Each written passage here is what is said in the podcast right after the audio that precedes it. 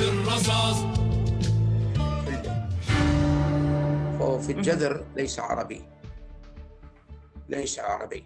ولكنه اعتقد أو آمن بأن العروبة هي عقيدة ومبدأ حياة. كان مجلس والدي يعج بالسياسيين وكان أبي مغرما بالقومية العربية. كتب مقالات عديدة في جريدة البعث القومي التي أصدرها سامي شوكت. اجتمعت مرة بأبي هويدي كان سفير في العراق وكان صديقي وكنت أزوره وأزوده بكل ما عندي من معلومات وأعتبر هذا واجب قومي يعني. ولكن هم كانوا على آه، آه، علاقة وطيدة مع آه، السفير الألماني في بغداد واسمه جروبا. سوى دروس عسكرية للطلبة. وكانوا الطلبة فرحين بها. يعني الطلبة لم يكونوا ضجرين كانوا فرحين بهذا التدريب العسكري. وسواه ليس فقط في بغداد. هنا برلين. هنا برلين. حج الحرم. السلام عليكم سيداتي أنساتي سادتي لقد كانت بريطانيا تسمى سيدة البحار. أما الآن بعد هجوم الغواصات والطائرات الألمانية أصبحت تسمى سيدة قعر, قعر البحار. أيها العرب اركبوا خيولكم وجردوا سيوفكم فالله معكم ونحن أيضا حي العرب. كثير من الشخصيات في عقد الثلاثينيات كانوا يصنعون آه، شبيه لشارب هتلر. شهدت فترة الثلاثينيات الميلادية في العراق صعودا في الاتجاهات القومية الراديكالية التي أفرطت في استخدام العنف ونشطت في الكتابة والتأليف عن صناعة الموت التي نظر لها القومي العراقي سامي شوكت. وكانت المحاضرة التي توقف عندها ساطع الحصري معبرا عن عدم ارتياحه لمثل هذا الخطاب القومي الذي وصفه بالخطاب العاطفي البعيد عن العقلانية وذلك في محاضرة تصحيحية في إحدى المؤسسات القومية مستبدلا هذا الطرح بآخر أكثر عقلانية وهدوءا.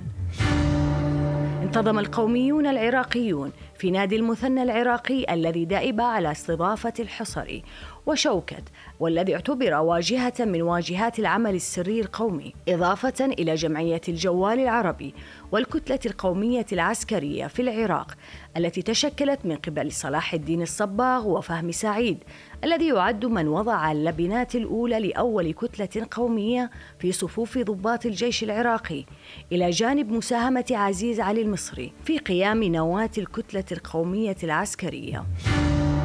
تفاعلت أفكار الضباط القوميين العرب والعراقيين مع شخوص الحركة القومية من منظرين ومثقفين في مقدمتهم ساطع الحصري رائد الفكرة القومية العربية في العراق والشام. وكان لعلاقة الفريقين تأثير مباشر في تعزيز البنية الأيديولوجية للضباط القوميين فيما قام الحصري بتشجيع الروح العسكرية بين صفوف المدنيين والاستعداد للتضحية. قام صلاح الدين الصباغ بتشجيع الروح القومية في صفوف العسكريين.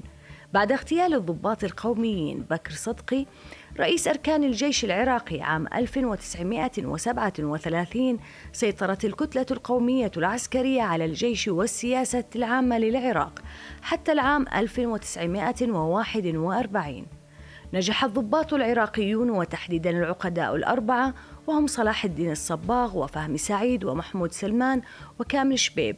منفذو الانقلاب في نقل القومية الثقافية مع نكهة عسكرية خلال عراق ما بين الحربين العالميتين. في مايو عام 1941 قامت الطائرات البريطانية بقصف مواقع الجيش العراقي وعاد البريطانيون احتلالهم للعراق وتمت تصفية المنظمات القومية وأقصي الكثيرون من رجالات التربية العراقيين والعرب من التعليم.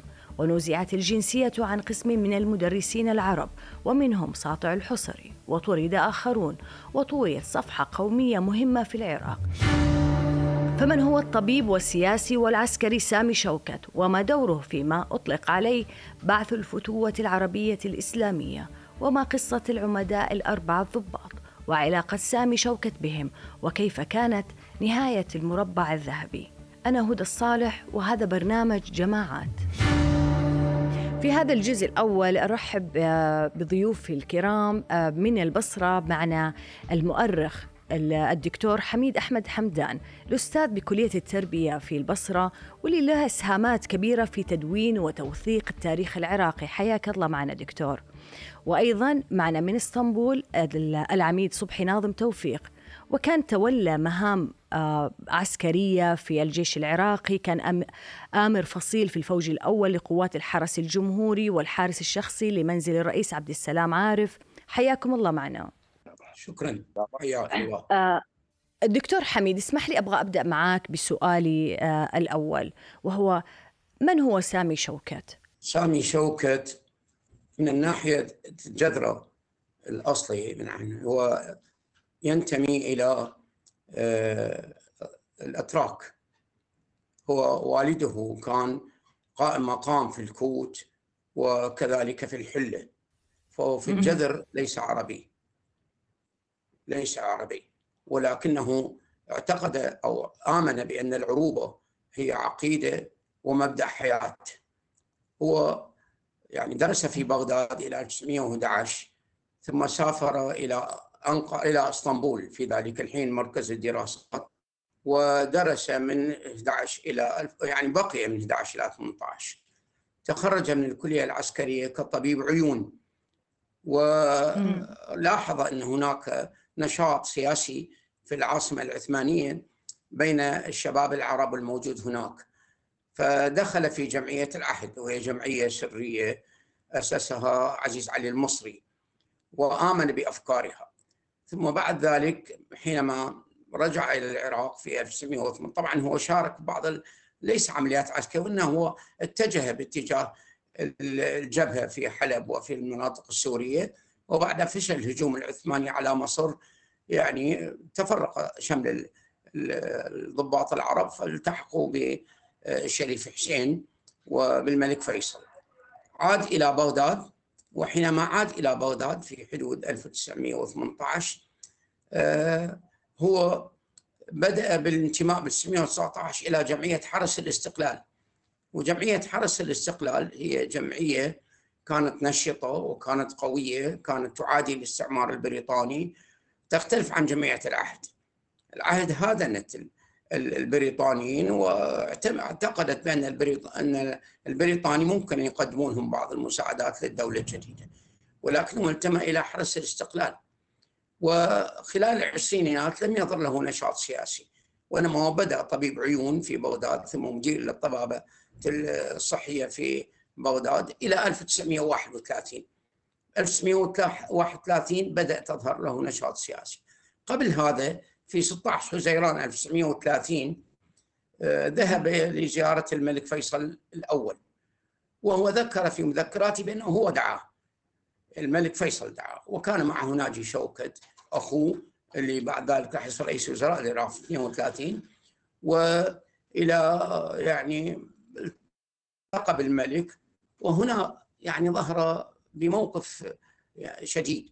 يعني قال الملك بأنه يجب أن يكون الملك يتصرف كما يشاء دون معارضة من أي كان.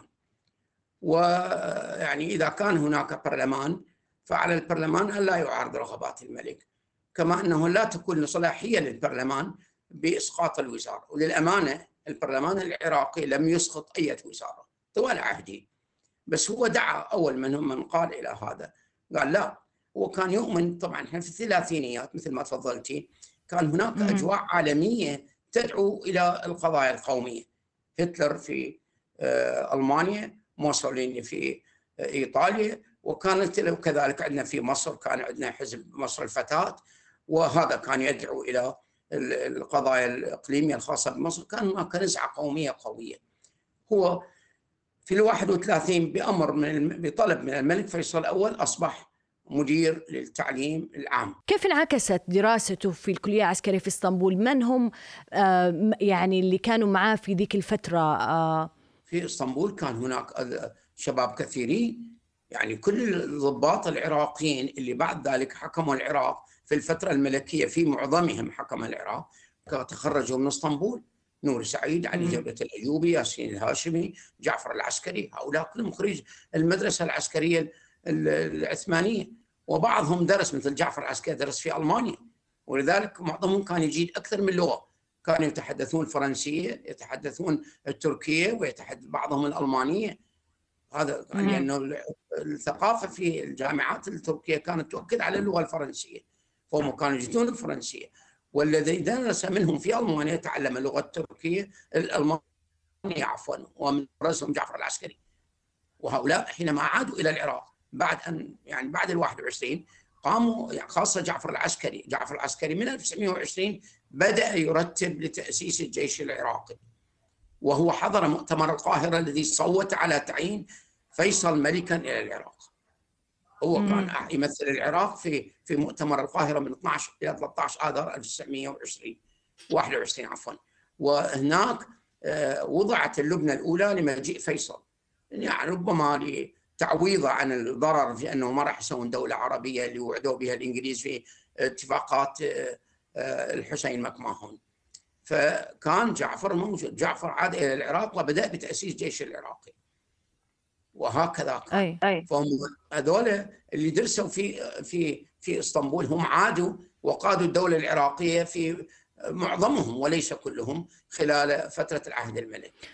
يعني آه، مثلا تأثير في وقتها السلطنة العثمانية اللي كانت هي قريبة من آه، من ألمانيا وكان بينهم اتفاقيات أساس آه، عسكرية بالأساس آه، يعني كان هذا هو ال- الانعكاس لثقافة سامي شوكت من حيث من يصفه أنه راديكالي يعني تبنيه لفكرة النظام الفتوة وعسكرة ال- ال- ال- ال- الشعب نفسه.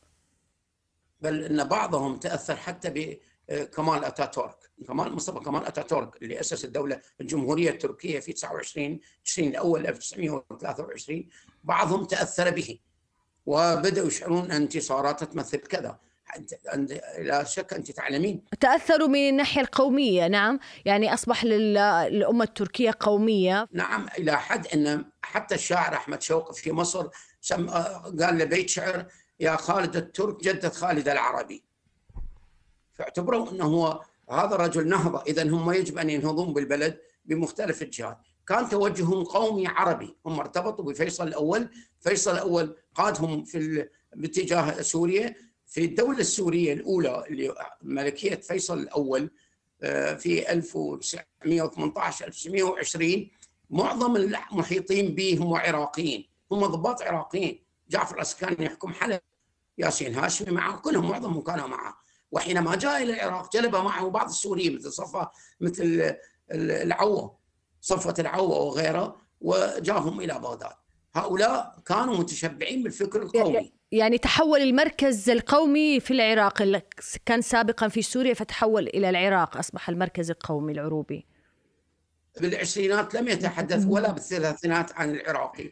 كان هناك تيار ضعيف يتحدث يعني عن قضية الإقليمية أو ما ما شابه ذلك ولكن الجو العام كان جو قومي عربي كان هناك عندنا نادي المثنى بن حارث الشيباني اللي أسس. اللي رأس صائب شوكت أخو سامي شوكت صائب شوكت أي. وكان عندنا جمعية الجوال اللي سندت ال- القضايا الفتوة ودعمتها وهم شباب كانوا يدرسون في دار المعلمين العالية اسمح لي دكتور حميد أبي أنتقل آه، قبل ما نكمل النقطة اللي كنا نتناقش فيها بك آه، أنتقل مع ال- سعادة العميد. آه، سعادة العميد في البداية بأسألك من فين جت يعني كيف رسخ موقع سامي شوكت في المشهد العراقي سياسيا وتعليميا في الحقل التعليمي والعسكري والسياسي أيضا؟ وأبي كمان آه، في يعني إلى أي مدى ترى أن كان تي- التيار الذي كان فيه هو آه، قومي راديكالي أم أن كان يعني كان هناك مثلا إجحاف في حقه في هذا الوصف ولا تتفق مع هذا؟ آه، نعم بالنسبة آه، إلى آه، سامي شوكت عندما عاد إلى العراق آه، ربما كان عدد الأطباء في العراق لا يتعدى عددهم أصابع اليدين لذلك لما كان في في بغداد من جهة والحكومة العراقية أو الدولة العراقية قد تأسست لتوها في عام 1920 21 وخصوصا في عام 1921 عندئذ برز كطبيب وكمثقف وكعروبي أو ينحو نحو إعلاء أو تعلية شأن القومية العربية ونحن نعرف أن ثورة الحجاز أو الثورة العربية كما تسمى والقائد العسكري لها الأمير فيصل بن الحسين هي كانت ثورة أو نهضة أو ضمن النهضة العربية في المنطقة العربية. وكانوا موعودين أن يكون كل الوطن العربي تحت قيادة أو تحت حكم واحد بزعامة أو بملوكية ان صح التعبير الشريف الحسين بن علي. لذلك هذه الوجهة القومية كان يقودها بشكل خاص الملك فيصل الأول الذي توج على العراق مثل ما نعرف في شهر أغسطس 1921 وكان ناجي شوكت باعتباره خريجا من المدارس الطبية الإسطنبولية أو التركية بعدئذ. لذلك كان نوعا ما قريبا من الملك فيصل. وتوجهاته توجهاته القومية و يعني طروحاته في أثناء المجالس ربما كانت تصل إلى الملك فيصل. لذلك عندما في أول منصب له معاون رئيس صحة بغداد ربما كان من الشخصيات أو اعتبر من الشخصيات البارزة في المجتمع البغدادي. لذلك كان له بالتأكيد يعني مجالس واختلاطات واجتماعات غير رسمية يعني شخصية. مع كبار الساسة الذين كانوا موجودين وبما أنه خريج خريج المدارس الطبية الإسطنبولية فكان أيضا يعني بلغة مشتركة مع الذين تبوؤوا مناصب كبيرة وعليا في الحكومة العراقية في الدولة العراقية اعتبارا من جعفر العسكري إلى نور السعيد إلى إلى جميل المدفعي وإلى توفيق السويدي و و و أسماء كثيرة يعني. وذكرهم ذكر قسما منهم أستاذنا الدكتور حميد حمدان. نعم ولذلك من حيث لا يدري هو انخرط في السياسة ولكنه لم يكن مثلا تابعا إلى حزب أو منتميا إلى حزب معين. ولكن وجهة وجهات نظره ومقالاته رغم أنه طبيب يعني يفترض أنه لا علاقة له بهكذا أمور ولكن يعني توجهاته القومية ومشاعره كانت تدفعه أن يكتب مقالات فلنقل راديكالية يعني عربية أو عروبية قومية تفضل في مقالاته يفضل القوم القوم العرب أو العرب على بقية بقية الأقوام التي أكثرها في المجتمع العراقي مثل ما نعرف ولحد الآن. لذلك وكان أيضا بالتأكيد متاثرا على الأقل منذ عام 1922 عندما توفق بنيتو موسوليني في السيطرة على الحكم في روما أو في إيطاليا وكذلك كانت هناك طروحات بعد هزيمة ألمانيا القيصرية في الحرب العالمية الأولى.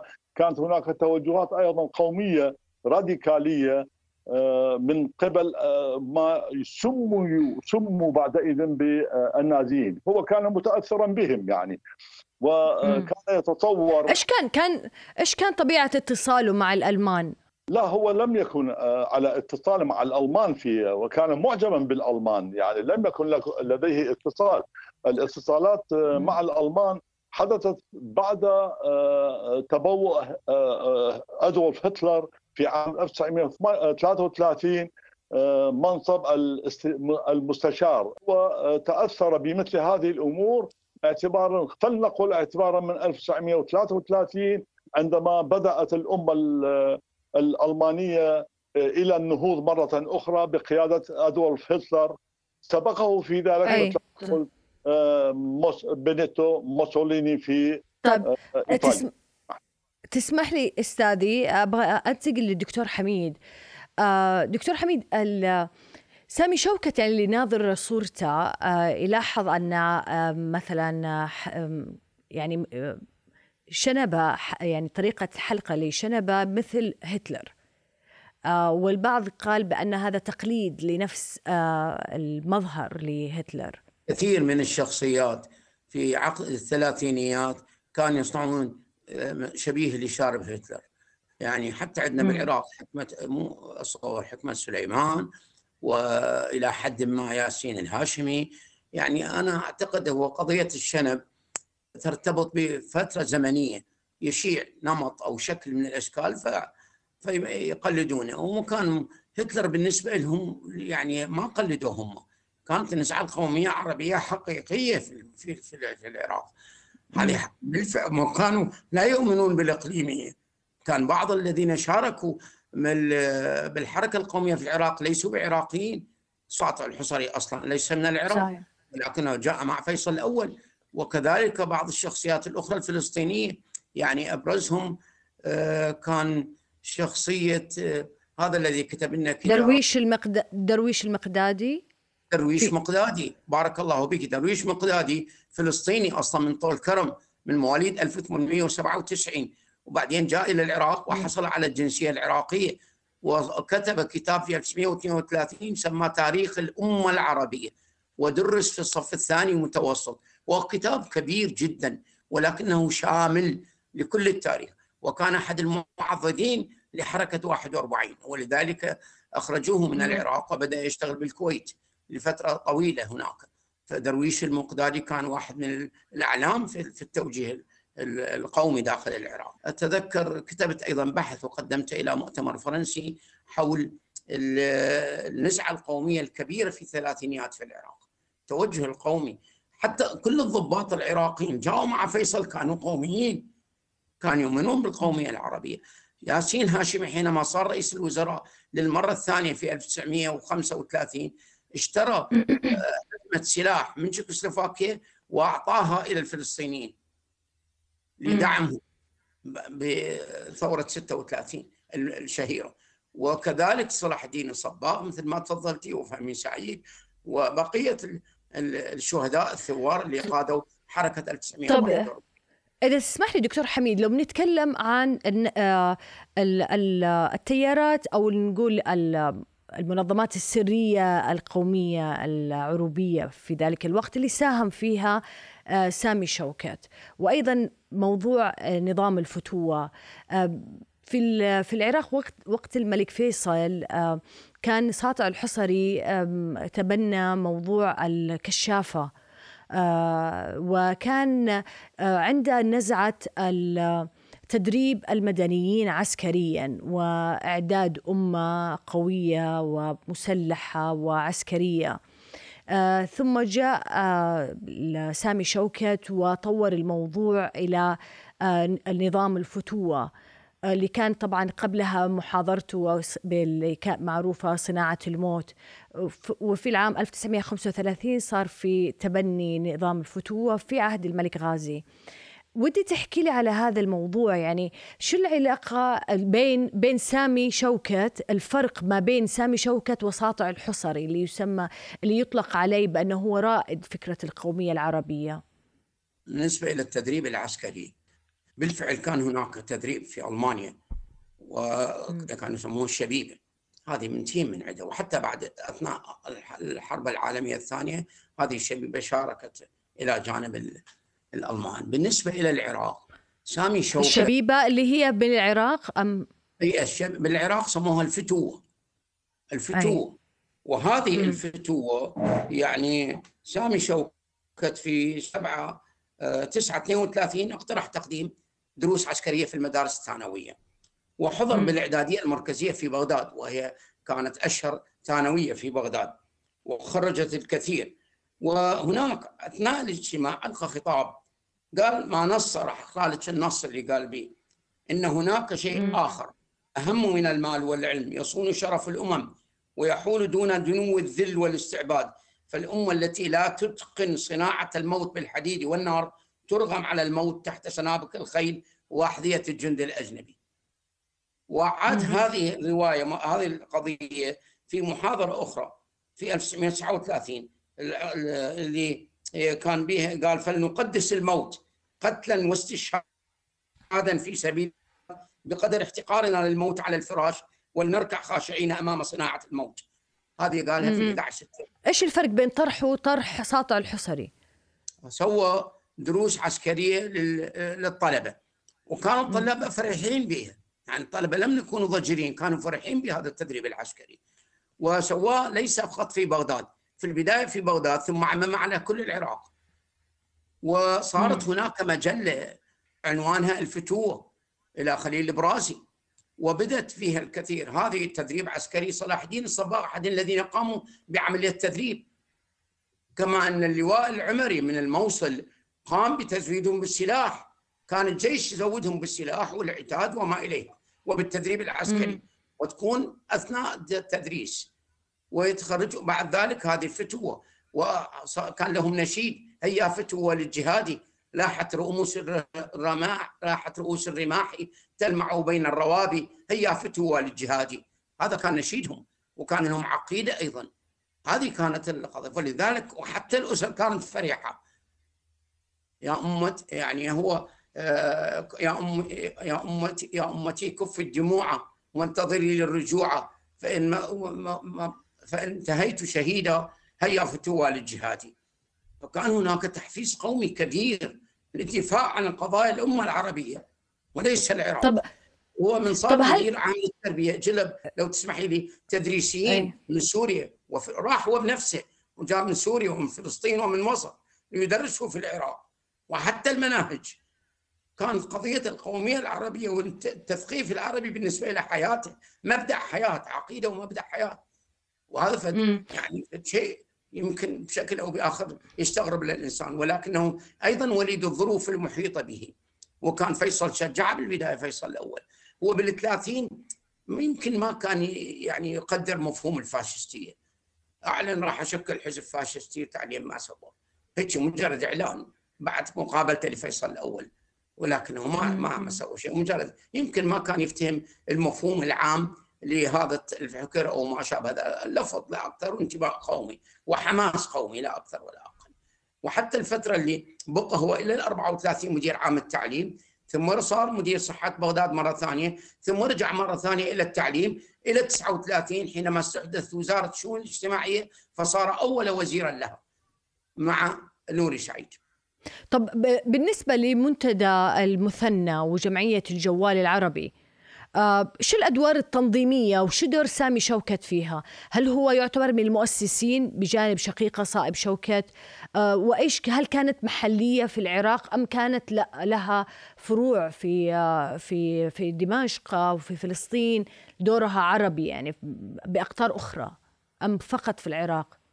لا بالنسبة إلى نادي المثنى ليس أي. يعني ليس سامي شوكت كان من يديره كان صائب شوكت أخو سامي هم ثلاث أخوة أي. سامي شوكت ناجي شوكت وسامي شوكت وصائب شوكت وهؤلاء الثلاثة احتلوا مناصب كثيرة صائب شوكت أيضا طبيب وكان هو رئيس لنادي المثنى من حارث الشيباني وله جريدة مجلة عفوا اسمها مجلة المثنى بن حارث الشيباني هذا النادي ضم الكثير من الشخصيات العراقية. بعضهم عسكري. سامي شوكة كان عضوا فيه ولم يكن قائدا فيه. وإنما يعني ضمن المجموعة اللي اللي كانت تقوم بالتثقيف القومي. أيضا كانوا قوميين 100% واجهات لل- للتفكير القومي. بالنسبة إلى الجوال الجوال كانت مجموعة من الطلاب مسافرين من بغداد إلى البصرة واتفقوا بالطريق وكان من منهم محمد ناصر اللي صار وزير المعارف في ووزير الإعلام في زمن عبد السلام عارف. هؤلاء اتفقوا بالطريق أن يأسسون جمعية الجوال.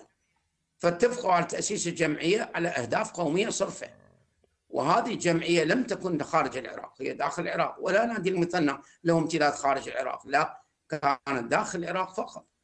واستمرت نشاطاتهم هنا. فإذا الفتوى آه يعني كان هناك قليل من الناس من يعتقد بأنه بعد ما طلع سامي شوكت من التعليم قام يثيرون إنه هذه يعني آه، ليست التربية المطلوبة لكنهم عادت مرة ثانية وأصبحت جزء من التدريس.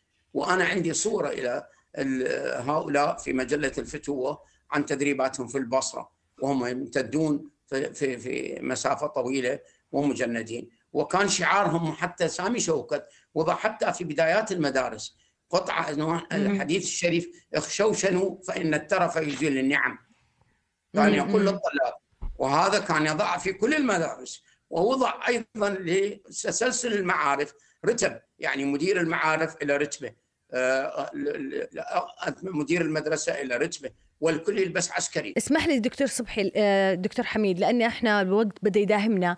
آه، في نقطة بنتكلم فيها عن البعث بس قبل ما نحكي فيها بس بسأل سعادة العميد بالنسبة للعمداء الأربعة إيش إيش حكاية العمداء الأربعة؟ لو بنحاول بإيجاز عشان الوقت يعني شوي بدا يداهمنا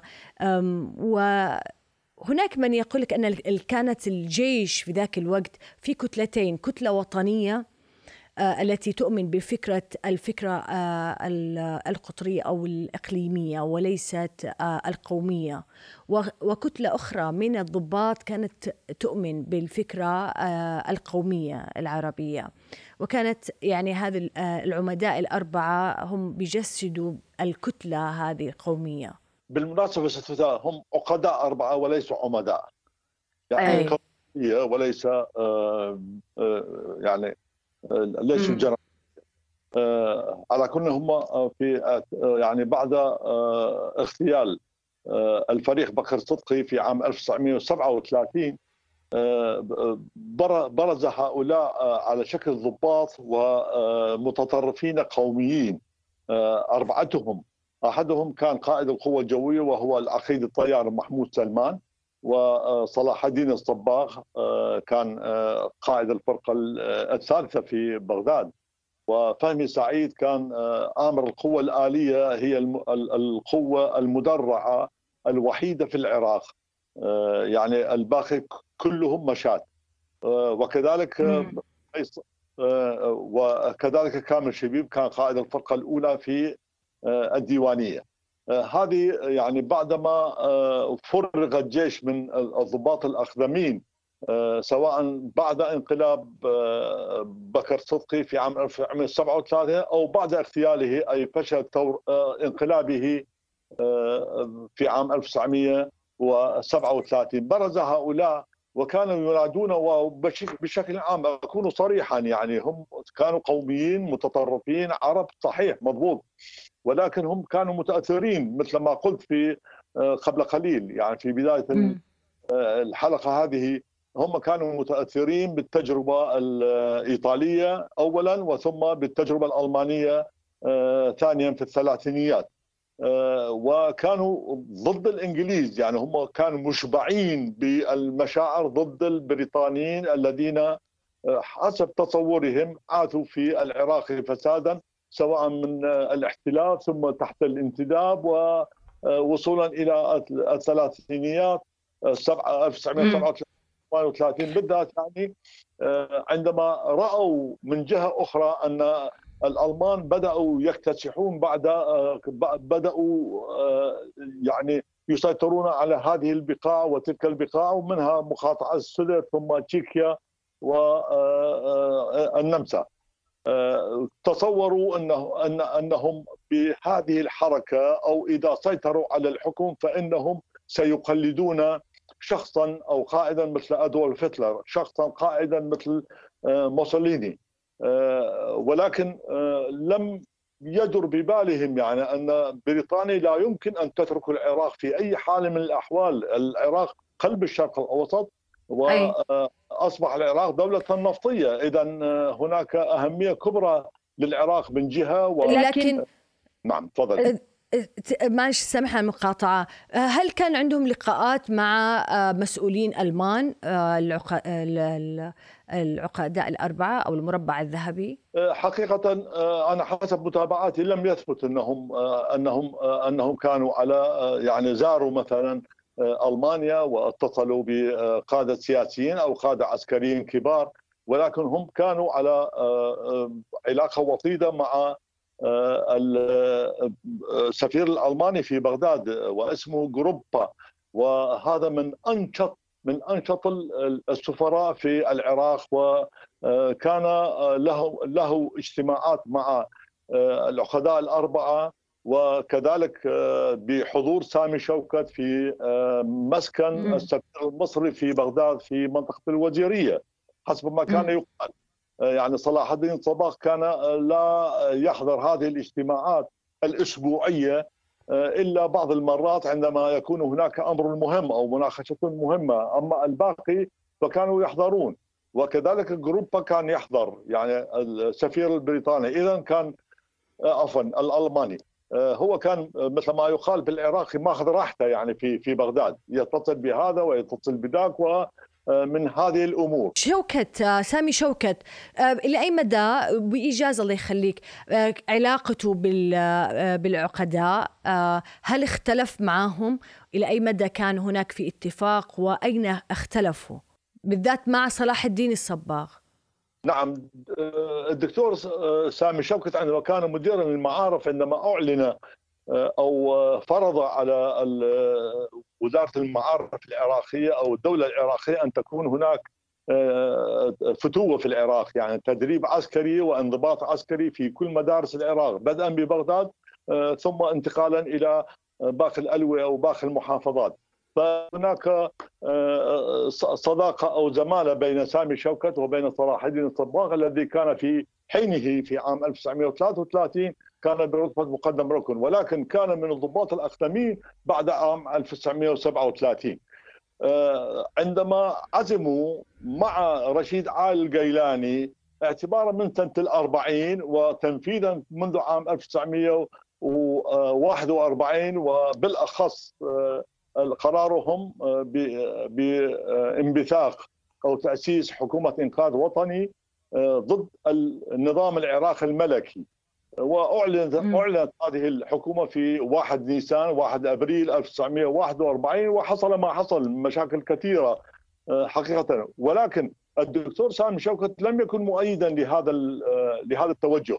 يعني لم يكن مؤيدا لازاله نظام الحكم الملكي أو إزالة الأمير عبد الله بن علي الذي أصبح وصيا على العرش اعتبارا من اليوم الثاني من مصرع أو مقتل يعني إخ... كان ال... كان الاختلاف على موضوع الانقلاب. طب إيش نهايتهم بإيجاز؟ إيش نهاية ال... كانت كيف كانت نهاية العقداء الأربعة؟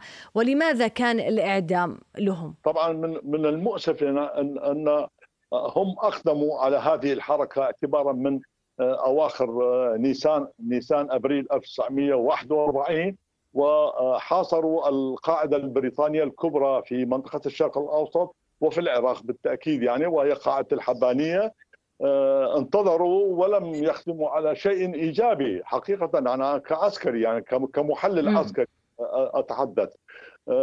ظلوا ينتظرون يعني لا لا حركة بعد حصار القوة الآلية بقيادة الأخيد فهمي سعيد نعم عندما حاصر الحبانية انتظر وعندئذ في فجر يوم 2 مايس أيار 1941 انهارت عليهم الضربات العنيفة البريطانية من الطيران البريطاني الكفؤ بالتأكيد يعني ودمرت كل القوة الجوية العراقية على الأرض أو في المطارات وبدأت القوات العراقية تنسحب من اتجاه الحبانية باتجاه الفلوجة وثم إلى بغداد وانهارت. وانهارت الحركة ولكن بالنسبة للعقداء الأربعة حسب سؤالك يعني ذهبوا إلى إلى إيران. من من سوء حظهم أن إيران بالشاهنشاه رضا بهلوي أبو محمد يعني أبو محمد رضا البهلوي بهلوي أيضا هو كان ميالا إلى أدولف هتلر أو أو إلى المحور. ولكن المشكلة أنهم بعد أن استقروا في إيران العقداء الأربعة حصل في عام في عام 1941 شهر الثامن يعني شهر آب أغسطس أن احتل البريطانيون الجزء الجنوبي من إيران وكذلك طهران والاتحاد السوفيتي أو القوات السوفيتية غزت غزت إيران من اتجاه الشمال من اتجاه الشمال. عندئذ احتاروا في أمرهم. قسم سلموا قسم قبض عليهم. صلاح الدين الصباغ يعني استطاع ترك إيران إلى إلى تركيا إلى الجمهورية التركية. ظل هناك إلى عام 1945 عندما انتقل من تركيا إلى حلب. وهناك قبض قبض عليه الفرنسيون وسلموه إلى الحكومة العراقية وكان مصيرهم كل كلهم مصيرهم مع الأسف الإعدام. نعم. أي، إيش كان موقف سامي شوكت من من إعدام صلاح الدين الصباغ والمجموعة نفسها خاصة إنهم رفاق واللي يحملوا نفس المبدأ القومي العروبي؟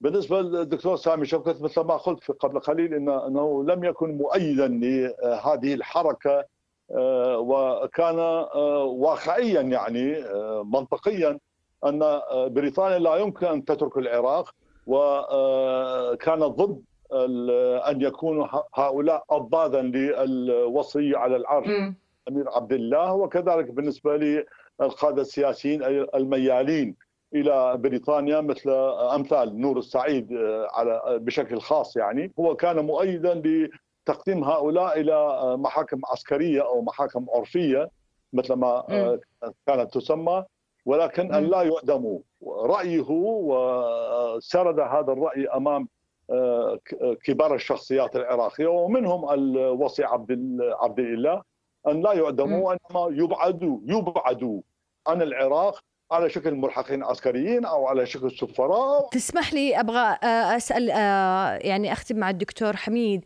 أبي أسألك دكتور حميد بالنسبة للحزب اللي آه، تم يعني سامي شوكت كان عرض وقدم إلى إنشاء وترخيص لحزب البعث القومي. هل هو يعني مختلف عن البعث العربي الاشتراكي؟ هذا يعني أو أن هذه خطوة سابقة للبعث العربي الاشتراكي؟ اولا شكرا للسؤال. واحب ان أضيف ان سامي شوكة عد حركة 41 خطأ سياسي. خطأ سياسي. وهو نأى بنفسه عن الحركة. مع ذلك ظل يتمتع بشيء من الحظوة عند الضباط. كانوا يقدرون إن نشاط الثلاثينيات إلى حد أنه هو ذهب إلى صلاح الدين الصباغ وطلب منه إجازة إلى زوج بنته وهو ضابط فأعطاه الإجازة وأخذهم وانتقلوا إلى الدور اللي هي كانت ملكه منطقة الدورة كلها. بالنسبة إلى الفرق بين البعث القومي والبعث العربي حزب البعث العربي الاشتراكي تأسس في سوريا في 1947 من حزبي البعث والاشتراكي فصار حزب واحد. وما ظهرت تنظيماته في العراق بشكل مبكر. كان هناك حركة واحد رباعي ما يسمونها بإحياء العربي اللي أيدوا حركة 41 من سوريا. بالنسبة إلى حزب البعث القومي اللي سواه آه، سامي شوكت يختلف عنه. سامي شوكت أولا هو بدأ يدخل السياسة تدريجيا بعد ما صار وزير الشؤون الاجتماعية في زم... مع نور السعيد ودخل معه في وزارة أيضا في 43 بعد ذلك ورا 46 الحكومة العراقية أعلنت حكومة توفيق السويدي بأنها راح تجيز الأحزاب. فهو في البداية سوى نادي نادي البعث العربي. قدم في 9 3 1946 قدم طلب لنادي البعث العربي. وصدر له جريدة البعث القومي عفوا أنا آسف البعث القومي. وصدر له جريدة. ثم بعد ذلك بحدود ثلاثة أيام قدم طلب لحزب. بنفس البعث حزب البعث القومي. وما كانت انتماءاته كثيرة.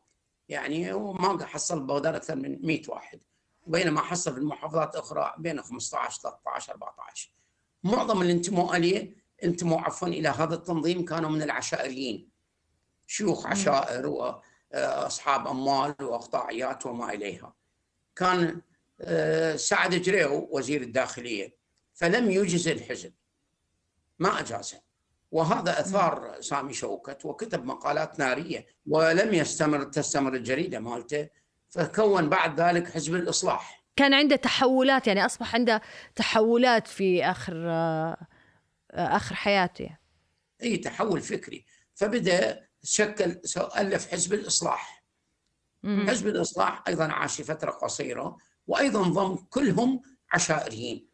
وكلهم والغريبه أن سامي شوكت كان يدعو ضد الطائفية. في حين أن الكثير من المنتمين لحزبه حزب الإصلاح هم طائفيين.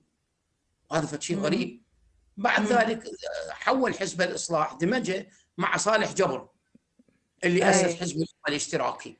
الأمة الاشتراكية. صار يعني وصار ظل لصالح جبر. كان يتوقع أن يحصل مناصب سياسية وكان يشعر بأنه مغبون. هو درس مع هؤلاء نفسهم اللي صاروا قيادات في العراق وما حصل أكثر. مدير معارف مدير صحة ومرة وزير. هو تولى منصب في آه، في المعارف آه، في في العراق ووقتها آه، عمم موضوع المناهج العسكرية وعين أو الملك غازي ما أدري هل هو سامي شوكت من عين صلاح الدين الصباغ ليدرب عسكريا الطلاب؟ هو صار مدير المعارف و أما بالنسبة هو علاقته بالصباغ صلاح الدين الصباغ. صلاح الدين الصباغ اشتغل مع سامي شوكت حينما كان مدير عام للمعارف وإلى معرفة شخصية به. ويعرف مثل ما تفضل الأخ الأستاذ العميد كان علاقته جيدة بالضباط هم كانوا ينظرون باحترام باعتباره كان يسمونه حامي القومية العربية. وحتى إنه من شكل نادي البعث العربي كان يسمونه الزعيم. ومن يستقبلون يستقبلون الزعيم. أما بالنسبة إلى إعدامهم إعدام الضباط في واقع الحال يعني هم طلعوا خارج العراق. يعني الضباط في قسم من ذهبوا إيران وإلى تركيا. صلاح الدين صباغ كان في تركيا. بالنسبة إلى رشيد علي راح إلى ألمانيا. ومن ألمانيا انتقل للسعودية. اللجنة التحقيقية التقت بالملكه عالية. اللجنة الملكه عالية ذكرت للجنة بأن الضباط ارتكبوا كثير من القضايا ضد العائلة. وأنهم تعرضوا للإيذاء العائلة تعرضت للإيذاء. هذا كان من الاسباب اللي دعت اللجنة إلى اتخاذ قرار الاعدام بالنسبة إلى سبعاوي اللي كان وزير بالوزارة وهو المدني الوحيد بهم وزير الاقتصاد هذا أمة ذهبت إلى بيت العائلة المالكة وقابلت أم الوصي وترجتها بأن لا تعدم ابنها لأنها وحيدها ولكنهم طرئها طردت. وحينما جاءت إلى سيارة عبد الله وكان فيها تترجاه يعني شيء من الصدمة صارت لها وألقوها على الأرض وتم إعدامهم. كان الوصي يريد أن ينهي كل حركة في الجيش ولذلك قامت تصفية بعد حركة 41 وأخرج الألوف إذا ما أو أو المئات من الضباط خارج الجيش. وبدأت تصفية كبيرة داخل الجيش لمنع أي حركة مستقبلية ضد النظام الملكي. هل كان عندهم اتصال في إحدى دول عربية بمصر بسامي آه، شوكت والعق...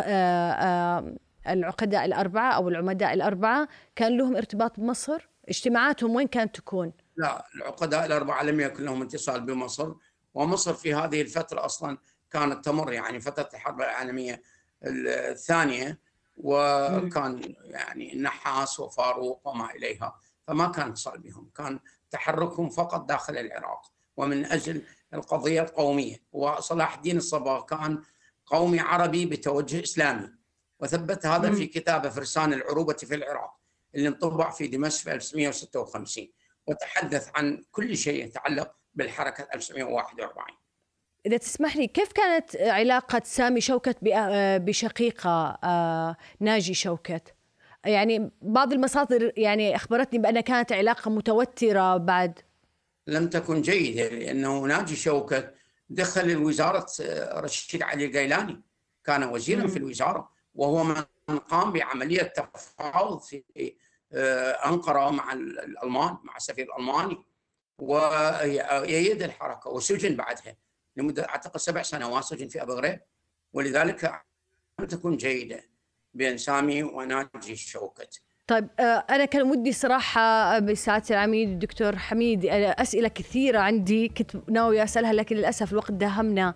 اسمحوا لي بس أنا بأختم الجزئين فيما يتعلق بسامي شوكت ومفهوم صناعة الموت.